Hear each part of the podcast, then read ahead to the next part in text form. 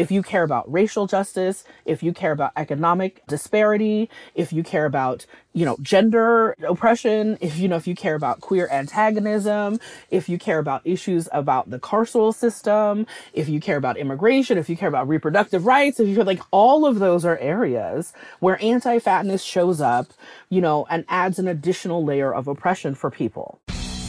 You're listening to Burnt Toast. This is the podcast where we talk about diet culture, anti fat bias, parenting, and health. I'm Virginia Sole Smith. I also write the Burnt Toast newsletter. Today, I am chatting with Tigress Osborn. Tigris is a fat rights advocate and chair of the board of NAAFA, the National Association to Advance Fat Acceptance. She is the founder of Full Figure Entertainment and a co founder of PHX Fat Force. Tigress is a two time women's college graduate with degrees in Black Studies and creative writing. She is an intersectional feminist teacher and writer whose professional background as a youth empowerment leader and DEI educator has informed her fat liberation activism since 2008. It is a huge thrill to have Tigress on the podcast. She is amazing. Oh, on just every level you can think of, but specifically because Tigress and NAAFA are working on legislation that will protect fat rights. And this is something that we have been sorely lacking for decades. This really is just a whole piece of the civil rights conversation where we have not gotten nearly enough traction. They are doing groundbreaking work. And I really want us as the Burnt Toast community to think about how we can be getting involved and how we can be directly supporting this. So, Tigress has a lot of ideas and strategies and suggestions for us. There's going to be more coming out about this in the coming weeks. So, please stay tuned. Here is Tigress, but first, a quick break. So, I am super thrilled to share that Burnt Toast recently hit number three on Apple Podcasts' list of top kids and family podcasts. Of course, we all know this is not just a parenting podcast, but it is awesome to know so many new people are finding the show. If you value the conversations you hear here, we would love if you do one of the following things or all of these things to help us keep growing. Number one, subscribe or follow us in your podcast app. That way, you'll never miss an episode. Number two, leave us a rating or a review. We talked about trolls on the podcast last week, and yes, they are in the review section, especially on Apple Podcast. We would love your help hanging on to our five star rating. If you are a troll or you just don't like the podcast, you can skip this step. Number three, consider a paid subscription to the Burnt Toast newsletter. It's just $5 per month or 50 for the year. You keep this an added sponsor free space and make it possible for us to pay our guests for their time and labor and you'll get a ton of cool perks. Just go to virginiasolesmith.substack.com or click the link in your episode description to join us.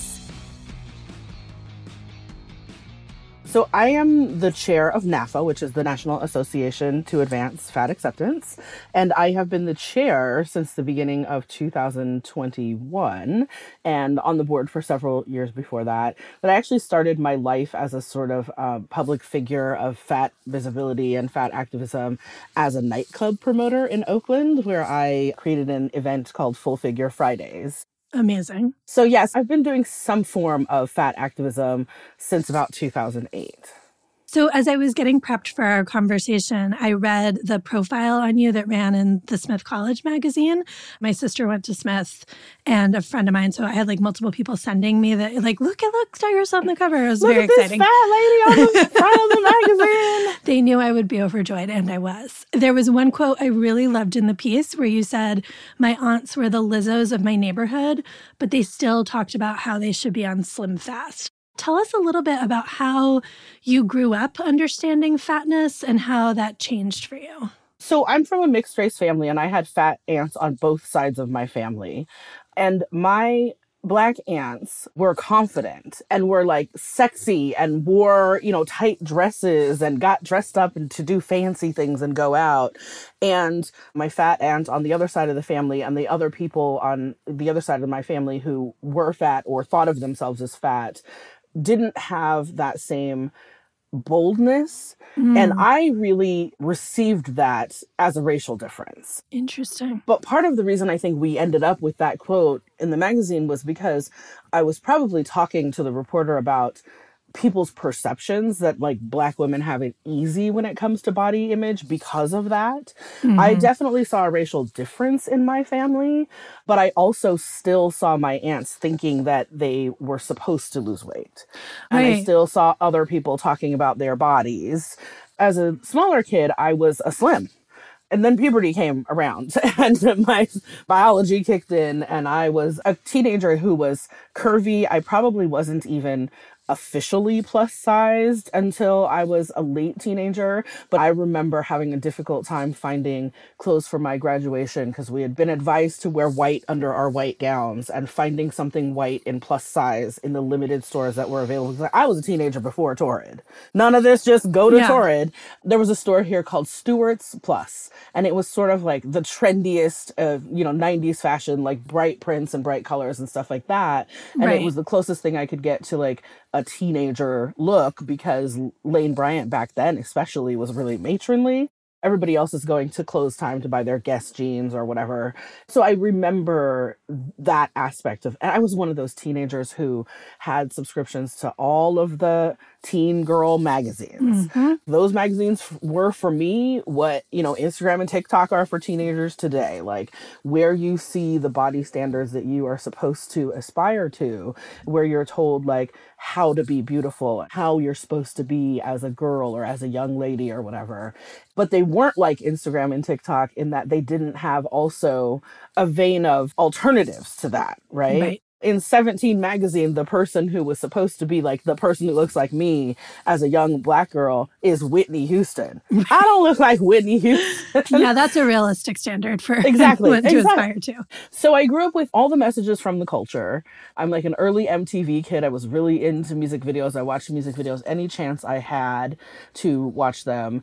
And you didn't see curvy people, let alone, you know, actually fat people in music videos unless, you know, there were a handful of men. Right. I was thinking the other day about how much I loved the rapper Heavy D when I was a mm-hmm. teenager. I was telling somebody the other day, like, one of the only places where I will allow the term overweight is because of his songs about being the overweight lover, the overweight lover in the house. Sure, sure. But so I had like a burgeoning identity as a fat girl, like, not just in a sort of, this is a way I'm an outsider or this is a way I don't fit in kind of way. But in it, like, I remember trying to write something for one of my teen magazines that I was going to send to them, like, about how important it was for me to see the fat boys. Like to mm. see that you hmm. could be cool even though you were fat. You know, why can't we see fat girls too? Like, yeah, never occurred to me like where are the fat girls? Just right, like these right. are the only the only fat people were Oprah and her whole little red wagon thing. That was when I was in eighth or ninth grade. And so she's fat, but she's actively determinedly pursuing not fatness. So, mm-hmm. yeah. And I remember as a late teenager, I discovered BBW magazine, Big Beautiful Woman mm-hmm. magazine. Mm-hmm. And I can remember my aunt being like, oh, these not really fat, fat ladies who aren't really fat because they're fancy, right? Because they had fancy access, fat ladies. I yeah, like that. Well, because they had access to a completely different kind of clothes mm-hmm. because you know, they're fashion models, right? So as limited as that was, right. a magazine has access to different clothes than we had access to in small town Arizona. Sure, you know? sure. And they can shoot you in a dress that doesn't zip up in the back and it looks like it fits from the front. You know what I mean? Like there's this whole smoke and mirrors piece of it that they can manipulate. Yeah. All of that. But it was just, it was really meaningful to me to start to see. Like I can remember the expansion of print magazines in my early 20s because there was BBW and then there was one called Grace. Then there was a black fat positive magazine. I think it was called Belle. Yeah. And, yeah. Um, I remember Grace. I, I remember, like, yeah, I remember like seeing that when I moved to California and I was in an area where there were more black folks, then there were more black magazines available to me. Where I grew up, it was Essence and Jet only. Mm-hmm. And, you know, Essence might have someone a little larger in it from time to time back then, but it wasn't like there was regular plus size representation when I was a teenager in those magazines. And of course, Jet magazine had the Jet Beauty of the Month. And that was like a woman in a swimsuit I remember them as being curvier than some of the women I saw in other magazines, but they were not arguably fat, right? Do you think, like, when you talked about your aunts, like on the slim fast, like still struggling mm-hmm. in that way, even though they were also representing to you a kind of like joy and fatness that you weren't mm-hmm. seeing from your white relatives? Do you think that, like, the way black magazines were portraying black bodies at the time was a factor in that, or where do you think that came from? I think there's sometimes are actually cultural differences around what body types are accepted. I think a lot of it was male gaze kind of stuff. Like, I think there were more, you know, men still find me attractive, or there was a kind of creativity and community mindedness around finding clothes or making mm. clothes that was different. So there wasn't. And my community was a community of black folks who love to show out. So when you love to show out, you're going to find or make some clothes. You're not going to just settle for whatever the clothes are that are available to you if that's limited. And so there was partly that. I think there was, you know, personality difference, there was cultural difference. Mm-hmm wasn't all racial, but I definitely received it as a kid as racial. As an right. adult, I can see more nuance, right? And I can see all the ways that even if there is some community protection around body image, there's still body shaming and you're still ingesting the messages of the regular culture. I was trying to explain to you know, a Gen Z colleague upon the passing of Sir Jerry Springer.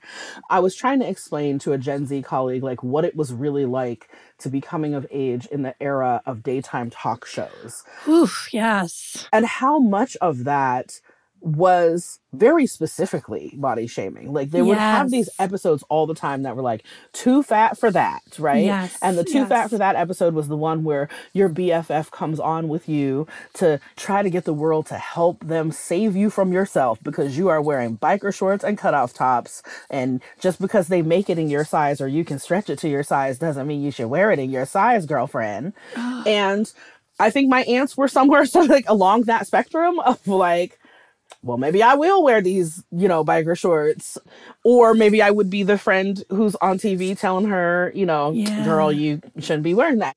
I think the magazines were reflective of the culture, but also reflective of respectability politics. Sure. And so respectability politics allow for a certain kind of fat.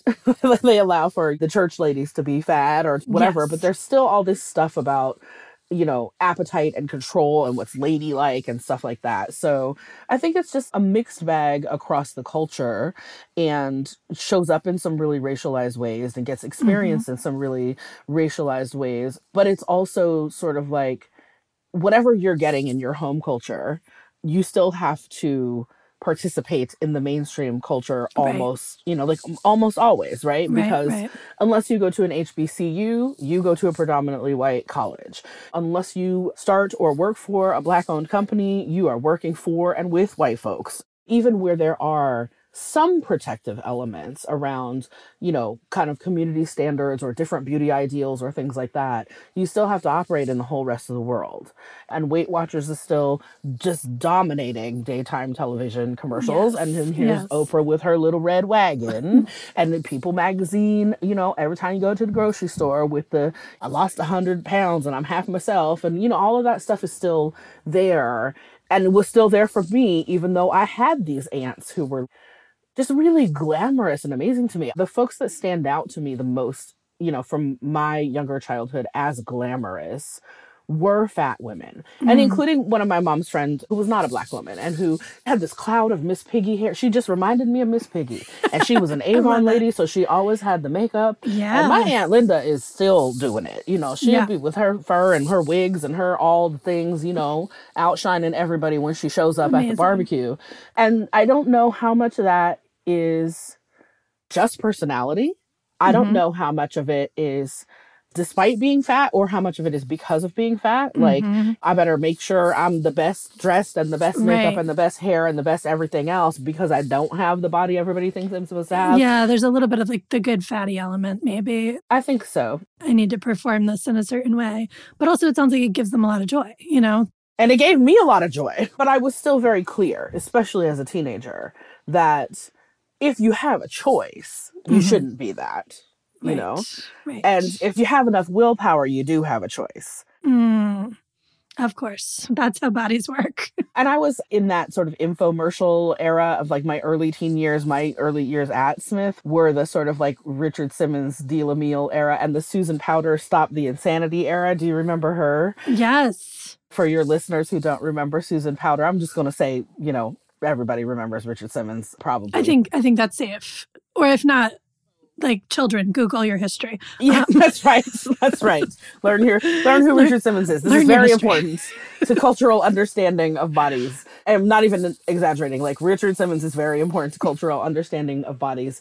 But also, you know, Susan Powter pitched herself as a feminist and was, you know, loud and unapologetic and had long nails and, and makeup and red lipstick and this like platinum buzz cut haircut. She wouldn't be exercising in stilettos, but she was all posed in stilettos. and mm-hmm, like she was mm-hmm. that sort of like, it's okay to be sexy feminist. And there were many things I loved about her message, but she was always on these infomercials screaming about how dieting is insanity. Stop the insanity. Here, buy all of my diet books and my exercise videos because they are the only ones that are not insanity, right? It's like just starting to head in the right direction and then it was. mm, doubling back, doubling Well, back. the, yeah. it's so funny because looking back at some of that, like 80s and 90s, like super diety or super like intended to be anti fat stuff, I think there's a sort of rebellious read on it. Richard Simmons videos were the places of highest fat visibility for me outside of my own family and neighborhood. That's and. I could see like fat people dressed in bright, colorful, fun clothes, dancing. Like sweating to the oldies is a dance party. It my totally favorite is. part of those videos when I was in my, you know, late teens, early 20s, there's the part at the end where it's almost like a soul train line. And everybody Yes, dances yes. down the soul train line and then they put up the numbers of how much they lost weight. If you remove those numbers, Right.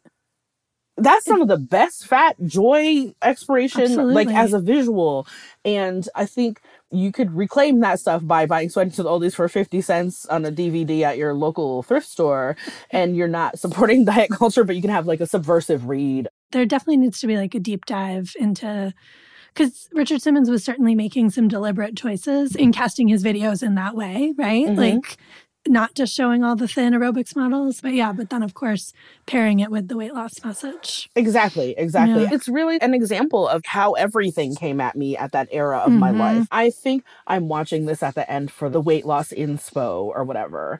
But really, what I end up remembering about it 20 years later is just like how much fun those people looked like they were having Yeah. and how they were getting in shape regardless of whether they had those numbers to put up or not. I mean, And they, they wouldn't have been in that video if they didn't have those numbers to put up. So that's where it, it takes the turn, right? Right. But they were in their bodies. They were like joyful in their bodies. in the midst of all this, I did learn about NAAFA when I was in my first year at Smith because we had that sort of early 90s style campus diversity day. It was Mhm. called Otelia Cromwell Day and it was named after the first Black Smith grad. But in the spread of workshops, there was stuff about race, there was stuff about gender, and there was a workshop by Carrie Hemingway, who worked in the career development office at Smith, that was called something like Large Bodied Women and she was an active member of the Boston chapter of NAAFA. Back in those days, NAAFA had chapters in major cities. Mhm. Now we're just more virtually based. But Carrie was really active in the Boston chapter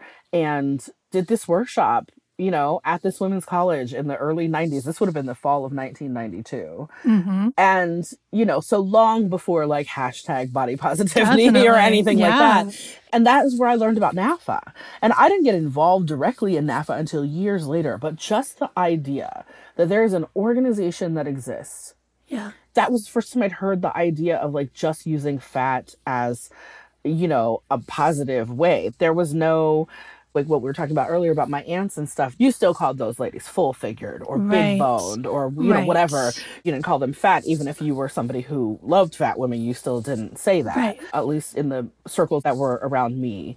So that idea, that was where I was introduced to the idea that you could just use fat as a descriptor or even as a positive identifier. hmm And I never forgot that. Like just the existence of NAAFA, knowing NAAFA was out there in the world doing something different than what Yeah. Richard Simmons and Susan Powter were doing when it came to fat people was so empowering to me. And I remember one of my friends going home for fall break and like trying to explain to her mom that she wasn't going to diet anymore because it was just it was okay to be fat you know Right. i don't remember her mom's reaction even but i just remember like us planning that conversation right, on the on the bus on the way home because it was going to be this like you know groundbreaking new approach Yeah. And unfortunately, it still feels too groundbreaking, right? It always feels like one step forward, two steps back, or like sometimes it feels like one giant leap for humankind and then like a bouncy house of bouncing back from that leap.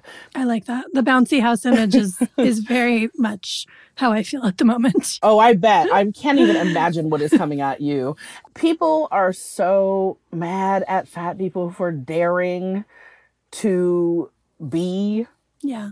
like how dare you be Yeah. and you're inconveniencing me by being and it's like the level of vitriol directed at people for thinking you know that they have the nerve to Mhm. stay fat and not be constantly trying to apologize to the world and demonstrate that apology through actively dying and i mean actively dieting well actively dying that might not have been a that might not have been a slip. That is actually, you know, often also true in terms of what diet culture expects of us.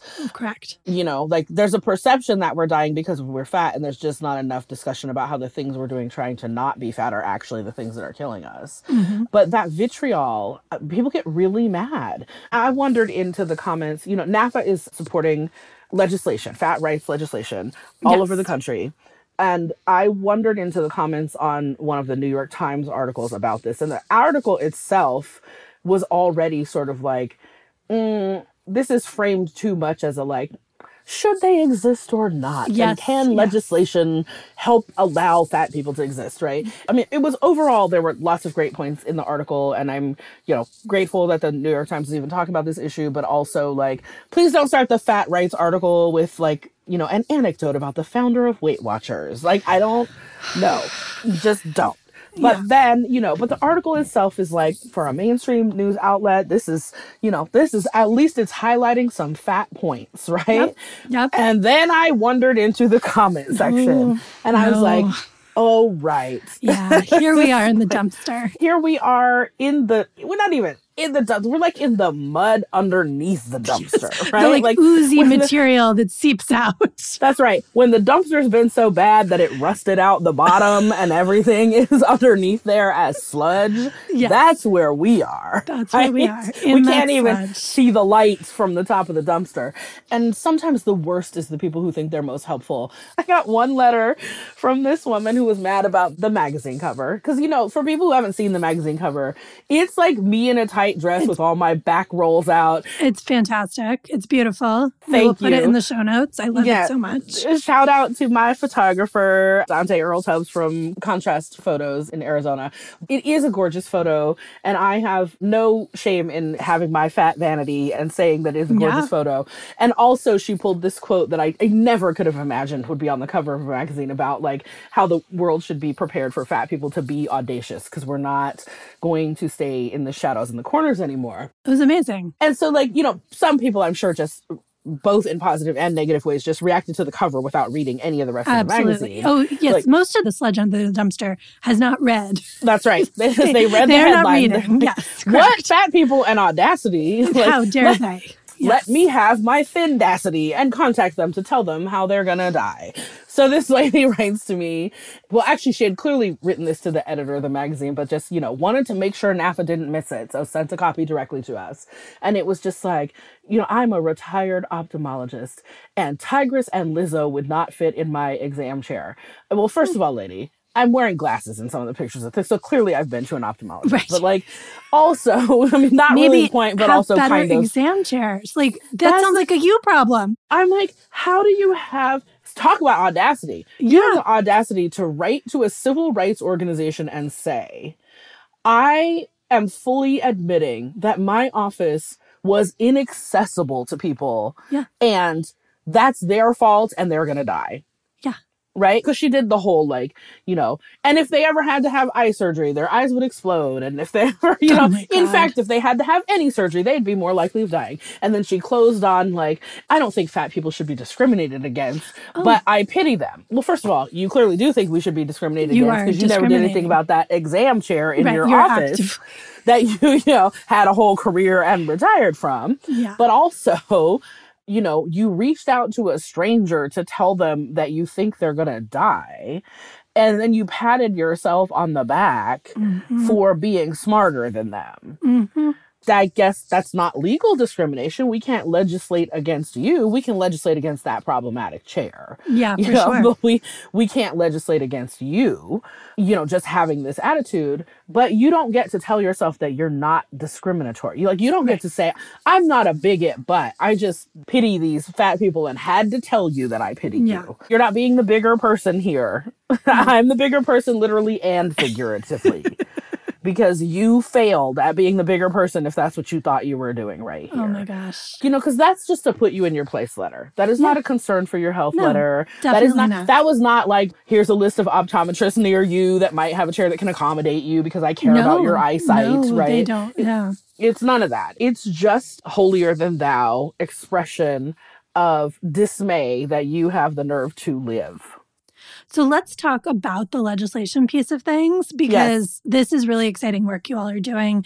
So tell us about the campaign for size freedom. So the campaign for size freedom was founded by NAAFA and FLARE, and FLARE is the Fat Legal Advocacy Rights and Education Project, which is a project of the law office of Brandie Solovay and was started by Sondra Solovay, who's one of the icons, just like mm-hmm. the voice of common sense and good legal sense around anti-fat discrimination for many many years. And so the FLARE project does all this really incredible work and we work with them all the time. We started the campaign for size freedom with them to support passing more legislation that is related to protections around body size and the project is supported also by Dove. So it's really exciting in that way, in that it is really the largest corporate social responsibility investment in fat liberation ever. There's no record of anything like what Dove is showing up to do there. And you know, and I know that there are a lot of folks in fat community who like they hear Dove and they kind of like, mm, body positivity, they stole it. I did want to ask about this. I mean, Yeah. they were definitely one of the first brands to embrace body diversity, but there's a fair critique that they often co opt the rhetoric. So tell us more. I was literally in one of the protest campaigns about Dove in, you know, in the mid 2000s. It was called Beyond Beauty. So Dove launched their real beauty Yes. thing and then there was like this Beyond Beauty photo shoot with all of these visibly fat black and brown people and disabled people and visibly disabled people and just like variety of ages and, and identities and all that stuff. Mm-hmm. And it was like, you know, this is either a supplement to or in protest of the way that Dove is showing these images right. even as they're they're trying. As much as you can expect capitalism to try, right? We want to always give credit to the folks who are genuinely trying and also hold accountable the folks who are trying and missing it, right? Yeah. But I do think that Dove has come a long way. And, you know, there's still always going to be a segment, I think, of fat liberation community who are just anti-capitalist and just, you know, don't work with organizations like Dove ever. Yeah. Valid. There's, yeah, the green piece of the movement. We need that voice as well. That's right. We need lots of different kinds of voices and lots of different kinds of approaches in the movement. And for us, we really, really vetted Dove. And what we really liked some of the work that Dove is doing, a lot of work around supporting the Crown Act. Mm, yes. So when they showed up with uh so we want to support you around legislation. They didn't show up as a like we want to develop a stretch mark soap and so we need some fat consultation. Yeah, it yeah. wasn't a thing like that. It was like, you know, we are really looking at our corporate responsibility practices and this is a thing we're seeing in the research because they do so much research around girls and self-esteem. And i think with an increasing awareness around you know expansive ideas about gender but they're still pretty centered in this girls and women kind of language and space but they're working on it. We're going to keep working on that. But they do so much research around girls and self-esteem. And they were just seeing more and more in their research about how much body oppression and size discrimination affects girls and their self-esteem.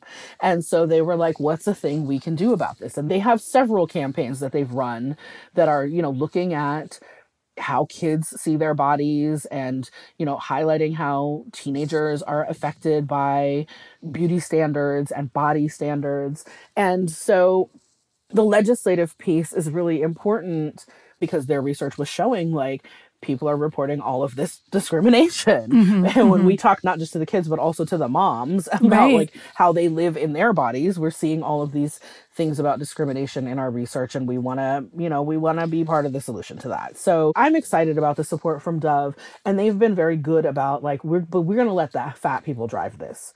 I'm here Right? for this. Yes. So NAAFA and FLARE really are, you know, out in the front of the project. And right now there is pending legislation in New York City is is super exciting because it's about to pass. Yes. Which will make New York, you know, one of the most populous places on earth that has protections against height and weight discrimination. amazing. And really amazing. And like it's on track to like by the middle of this summer, we will have a law in New York. Oh, I just got chills. I just got chills. But what a lot of people don't know is that just how rare that is. Yeah. Because we have this sense as Americans that, like, if somebody does something wrong to you, you can sue them. And you can. You can sue people whether there's explicit law protecting you or mm-hmm. not. But your chances of being able to win when there's not an actual law about the thing that you are trying to sue over Right. become, you know, increasingly more difficult, right? Especially around an issue where there's such cultural pervasiveness around, you know, about people's own attitudes. So Yeah. like, you know, like so Sondra wisely says in her book, like we could be already treating fat people fairly under the law with other laws that exist just around general fairness. Mm-hmm. But we don't apply those laws. The lawyers don't know how to apply those laws. The judges don't know how to apply those laws, you know, whatever. And so having the explicit protections helps. And I just want to quickly say Sondra's book is Tipping the Scales of Justice. I will link that in the transcript just for folks to know it is an incredible resource for learning more about all of this. It's an incredible resource and it's also an incredible artifact of like how slow this change has been mm-hmm. because Sondra wrote that book in the I think it's published in the late 90s and mm-hmm. it's real accurate still. really really accurate still. Oh, yeah. I did a piece for Slate in 2021 about Mhm. how body size comes up in custody, you know, states taking custody of children. I read about this in the book too, Mhm. and referred back to all the research she did on that in the book about, you know, BMI being a criteria. And these were cases that were coming out in the early 2000s, and it is still Yeah. happening that BMI can be a reason to lose your children. Absolutely. And a lot of people people don't know that unless it happens to them or unless it becomes so sensational of a story like, you know, the British case a couple of Yeah, years ago with the kids and Weight reporting on. Watchers. Right. And, you know, sometimes it hits the headlines. And when it hits the headlines, it's really devastating, not just for those families, but also for all kinds of other families who Yes. begin to be, you know, really, really afraid. But yeah, that work is so important. And, you know, Sondra's work over the course of fat liberation, like her whole career is so important. But also, it is a shame for us as a culture that her book is still so contemporary Right. right? Yeah. but that is part of what the campaign for size freedom is trying to change, right? We're trying to raise the conversation more, amplify the issue so that people understand this is a really serious civil rights issue. The list of where anti fatness shows up in our social justice concerns is really short, right? Like when do people put it on the list as a social justice concern? That happens very rarely. But the list of places that we care about social justice and anti fatness shows up within that is a very, very long list because it's mm-hmm. basically every area where we care about social justice. If you care about racial justice, if you care about economic disparity, if you care about, you know, gender oppression, if you know, if you care about queer antagonism, if you care about issues about the carceral system, if you care about immigration, if you care about reproductive rights, if you feel like all of those are areas where anti-fatness shows up, you know, and adds an additional layer of oppression for people an additional set of hurdles for people, you know, in everything from like, can you get fertility treatment to like, you know, can you get a desk that fits you at the school you're trying to attend? Can you get Um, an exam chair that fits you at the ophthalmologist? I mean, Can you get an exam chair at the ophthalmologist, right? And can you get people to care about that and see it Yeah. as an issue that they should change things instead of an issue that you should change your body? But the tide is turning, right? The public opinion polls show that people are in favor of like protective legislation and people are starting to recognize things as discrimination. I was at the International Weight Stigma Conference last year, and one of the researchers there was presenting about some research they were doing about asking people to self assess whether they'd been discriminated against or not. And what they found was when you just ask fat people, Have you ever experienced discrimination because you're fat? Many of them will say no. But then when mm-hmm. you start breaking down the questions, have you ever mm-hmm. experienced this in your workplace? Have you ever experienced that in the doctor's office? Have you ever experienced this in your educational setting? Those same people who said no actually check a bunch of things that they are Right. experiencing discrimination. They just haven't thought of it that way. I mean, it's kind of reminding me of the way the Me Too conversation helped us understand what sexual harassment and sexual assault really is because mm-hmm. for so long we only had kind of like the, you know, movie version of these concepts and realizing like, oh, wait, actually, your boss making this kind of comment. That's right. Yeah, like the nuances of it because we've been fed one narrative of what is okay.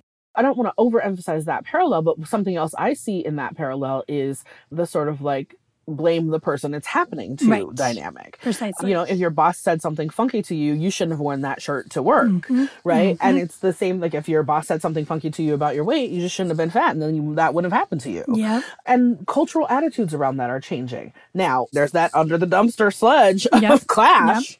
There's a loud voice, especially on the internet, of how, you know, you're gross and you're gonna die. But also, there's so many more fat people and people of all sizes saying, that's just not true, number Mhm. one. And number two, even if that's what you think, what does that have to do with fat people having civil rights? The older I get, the less invested I am about whether I care what people think about what I look like in this body. Yeah. You know, it's still there for me. And I always want people to like, it is still there for me because that's how pervasive it is.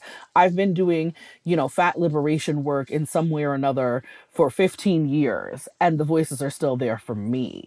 Mm-hmm. So if you new to this, of course you're still gonna struggle with it, Mhm. right? It's still tough because we do still live in that slim fast culture. I know you know Marilyn Wann because I've heard you talk about her on the pod. And you know what I loved about Marilyn's book when it came out was like again, just the existence of this reminds me Right. of something. It is fat exclamation point so question mark. And that so Brilliant. is really important. And it's really important in the work that we do at NAAFA now. Because when people say, like, you know, well, you know, you're just a hater because you can't lose weight. No, I'm not. And even if that were true, you know, even if I'm just a lazy fat person who is mad at all the thin people because they're thin and I'm not, and I can't wear, you know, Kim Kardashian's clothes or whatever the hell, even if all of that is true, my employer should still have to pay me fairly Right. My doctor should still have medical equipment that allows me to get Yeah. information I need about my health. All of these pieces that fall under the sort of legal discrimination umbrella are all things that should not happen to fat people, regardless of what you think about our health or mm-hmm. our attractiveness. or how much it's our fault or whatever. Like that whole willpower conversation is completely beside this point. Yeah. Completely beside the point. And there are some audiences where, like, I just will refuse to talk about health, right? Yeah. I'm here, I lead a civil rights group. we can talk about health in so much as there are health disparities that are represented by anti-fatness and weight bias within the healthcare system. We can talk about that. You know, you want to talk about that? But if you just want to talk about like, do I have high blood pressure? Not your business. Not my employer's business, not my landlord's business. That's like my doctor's business and my business and my mama's business. And sometimes not even hers. That's what the campaign for size freedom is doing, is lifting this conversation so that more people are aware that there are so few places in the world that have made it explicitly illegal to discriminate based on body size. And in the United States, that list is really short. It is, you know, Michigan as a civil rights law, it is Washington state as part of disability law, and it is, you know, a handful of municipalities across the country as either appearance based discrimination law or civil rights law. And it is soon to be New York City. It is also hopefully soon to be New Jersey, New York at the state level, Massachusetts, and Vermont, all of whom have pending legislation. And in the wake of New York City, and there's at least one other state coming, but we haven't publicly talked about it yet. But, you know, there's a non coastal state coming, y'all. We're not only doing this on the East Coast. We like some middle of the country states. Yeah. That's right. These East Coast places are places where it arose organically In Massachusetts, this work has been being done for years. And I mean, like, you know, 10, 12 years ago, people like Sondra and people from NAAFA and people from back then there was an organization called the Society for Short Stature Americans who was also working with partnering with NAAFA. That organization doesn't exist today, but we are partnering with Little People of America. You know, people have been doing this work in Massachusetts for years. They've been making attempts at the state level in New York for years, but it's brand new in New Jersey and Vermont. But it all rose organically there by either, you know, legislative leaders who looked around the world and said like kind of what's missing from our civil rights laws you know what mm-hmm. can i take on here or you know people listening to their constituents who brought issues to their offices now we are looking at the whole country and sort of thinking about where do we want to push next. Well, you know, the live in the dream is a federal civil rights law. Absolutely. But we don't think that in the current federal political culture Yeah. that we can do that. And especially without having done it in several states first. Yeah, you need to incubate it in a few states. That's right. I mean, we see that with the Crown Act. We saw mm-hmm. that with marriage equality. We've seen this with other civil rights issues. So let's talk about what the burnt toast community can do. I mean, just so you kind of know our backstory, we are big supporters of state legislation being the kind of seat of power and where things happen. Last year, Burnt Toast worked with the States Project and we raised a ton of money for state government elections to, you know, turn some states blue and hold actually Arizona was our focus state. Hey, thank you. Thank you. yeah, it was rough out there, but we mm-hmm. did raise a bunch of money and had some key victories. So, you know, this is something that the Burnt Toast community feels really passionate about. Obviously, this legislation is something we feel hugely passionate about. So, tell us where you need us. You can follow NAAFA and follow the campaign for size freedom. The hashtag we're using is just hashtag size freedom. And you can like and comment and reshare and all the things that help boost the signal, right? Mhm. If you have money to give, you can give to NAAFA. We are a 501c3 charity. And even though we have this investment and support coming from Dove, we are still an under resourced and understaffed organization, as is all of Fat Liberation. If this is an issue you care about, and NAAFA's not the right organization for you, we're too moderate, we're too conservative, we're too focused on legislation, and you care about other things, there are other fat organizations that you can give to. You know, ASDAH, the Association for Size Diversity and Health, they are the health at every size people, and they are also mm-hmm. now the examining health at every size to see if that's even the right framework anymore, Yep. people. Yep. So super radical work happening at ASDAH, black led, queer led, radical work and in the healthcare space. And NOLOSE is also a mm-hmm. 501c3. So if you care about that, if you care about the, you know, tax receipt or whatever, NOLOSE is a queer centered fat liberation organization. But also you can give money to the folks who ain't gonna have a tax receipt for you, but are doing mutual aid in the community or doing mm. really important activism in the community. So like look around your own local communities and see where you can put some dollars into fat things if you have dollars to give, right? Yeah. and whether you have monetary contributions you can make or not. For us, you can sign the petition on our website. It's naafa.org, N-A-A-F-A dot O-R-G slash size freedom. Mm-hmm. And if you sign the petition there, the reason we're asking for your address is so that we can zip code sort you if we start doing work in your area Nice. so that we can get in touch with you directly if we're working where you live or if mm-hmm. somebody else is starting to do work where you live we can help you know about that. You can get on our main mailing list to just get other updates about other work. We're an advocacy organization. We're not a lobbying organization. Mm-hmm. There's all kinds of other work we're still trying to do. We run a pretty robust program of virtual events so that folks you know can get to us online and get to each other online for everything from education to joy. August is fat liberation month so we'll have even more programming during fat liberation month. Amazing. and also just like you know if you're still working on using the word fat keep working on it. It is good for you. It is good for folks around you. And it's a sort of bat signal to other fat people of whether you have some politics around this right? Yes. because you know i live in arizona. There's all kinds of fat people here. There's not all kinds of fat community here Mm-hmm. because there's not the amount of folks who have a fat liberation Mm-hmm. framework is not the same as the number of like literally fat people who exist here right? Sure, sure. and so finding each other in your local community can be hard and it is one of the best things as much as the internet can be toxic it is one of the best things about the internet finding your own. And if you're local folks to me hit me up in my dms we can plan some fatty rabble rousing in the phoenix area. But give your time give your energy give your money. You know give your platform. Those are the things that people can do. And when you can't physically give your energy, you know, send the vibes, good vibes. We take all the good fat vibes.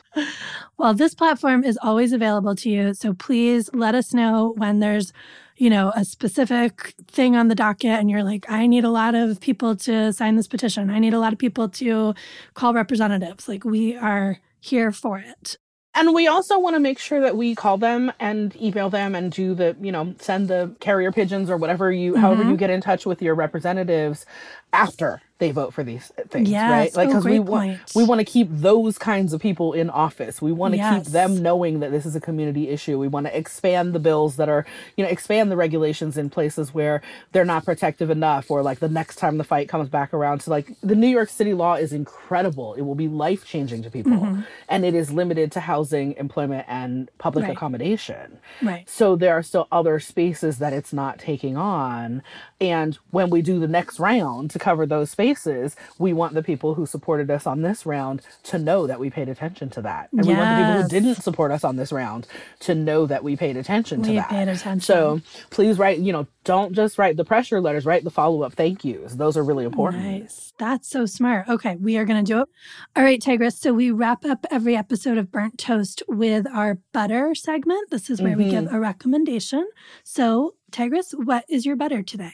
My butter today is I'm really loving watching Midnight Diner on Netflix. It's not Ooh. new. It's a Japanese it's well, it's not a sitcom, but it's like a half an hour Japanese serial. It's a little bit soap opera ish, mm-hmm. you know, but I'm just really, really loving that as my like bedtime story every yeah. night.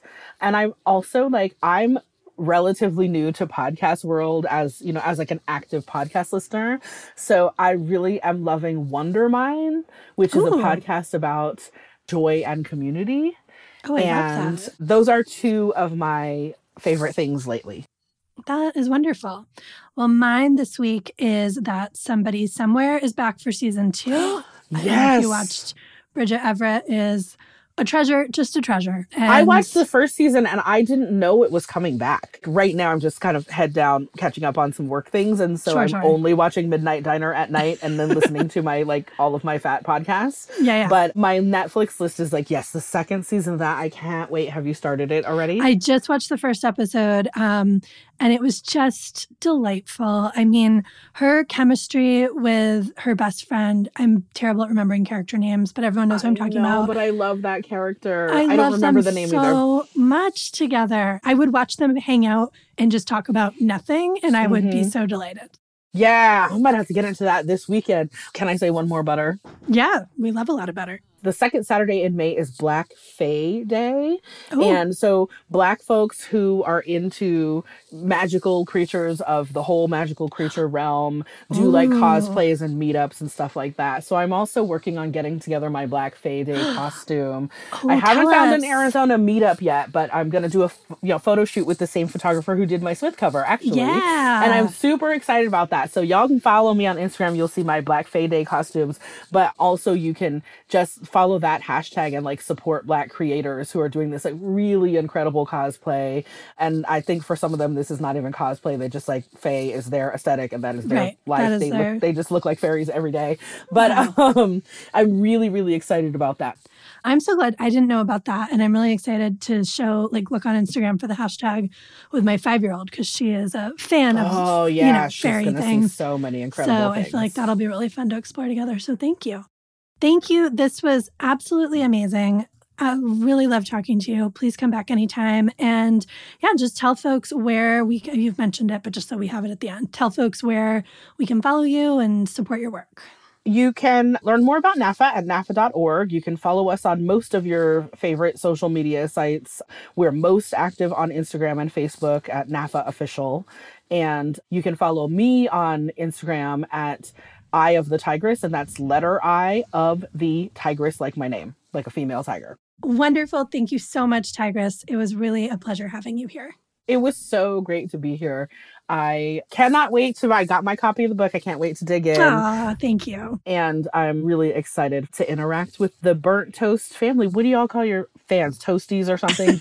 Corinne came up with burnt toasties recently, and I sort of love that. hmm Also, one of my favorite little bits of troll, you know, troll commentary was the guy who called me high priestess of the indulgence gospel. So I'm kind of running with high priestess these days. I think we are Mhm. all part of the indulgence gospel. Um, I love that. I love it I love that. He definitely Um, meant it as a burn, and I took it as the honor of my life. One of my favorites lately was somebody who inboxed me to tell me that I'm so fat I look like Kung Fu Panda. And I was like, I I will see your Kung Fu Panda and raise you one. And I posted this picture of me with the giant Po statue. Um, please look for that on my Instagram. I love that I picture. love and it so also, fuck that guy. Yeah. So, but yeah, it's reclaiming the troll trash and turning it into treasures It's is way more fun than the whole like don't feed the trolls thing. Like, yes, Yeah. don't feed them, but also Yeah, yeah. take Yeah, and- everything they say and make it a hashtag that you love. I now need a high priestess costume. Yeah. Yes, Um, t-shirts, whatever, all of it. Mhm, Super freeing. So mhm. Love it. amazing. Well, I hope to interact more with the followers of the Court of Indulgence. What did you say it was?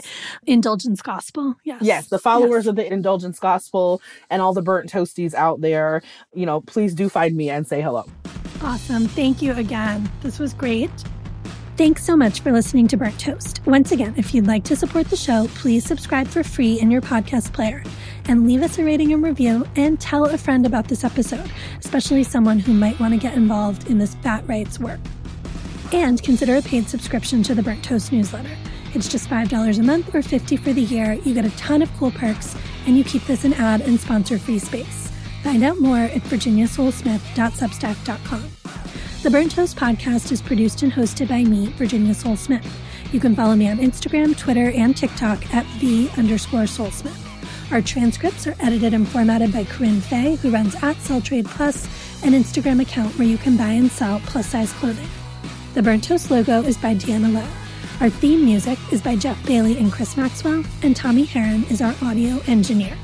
Thanks for listening and supporting anti diet, body liberation journalism.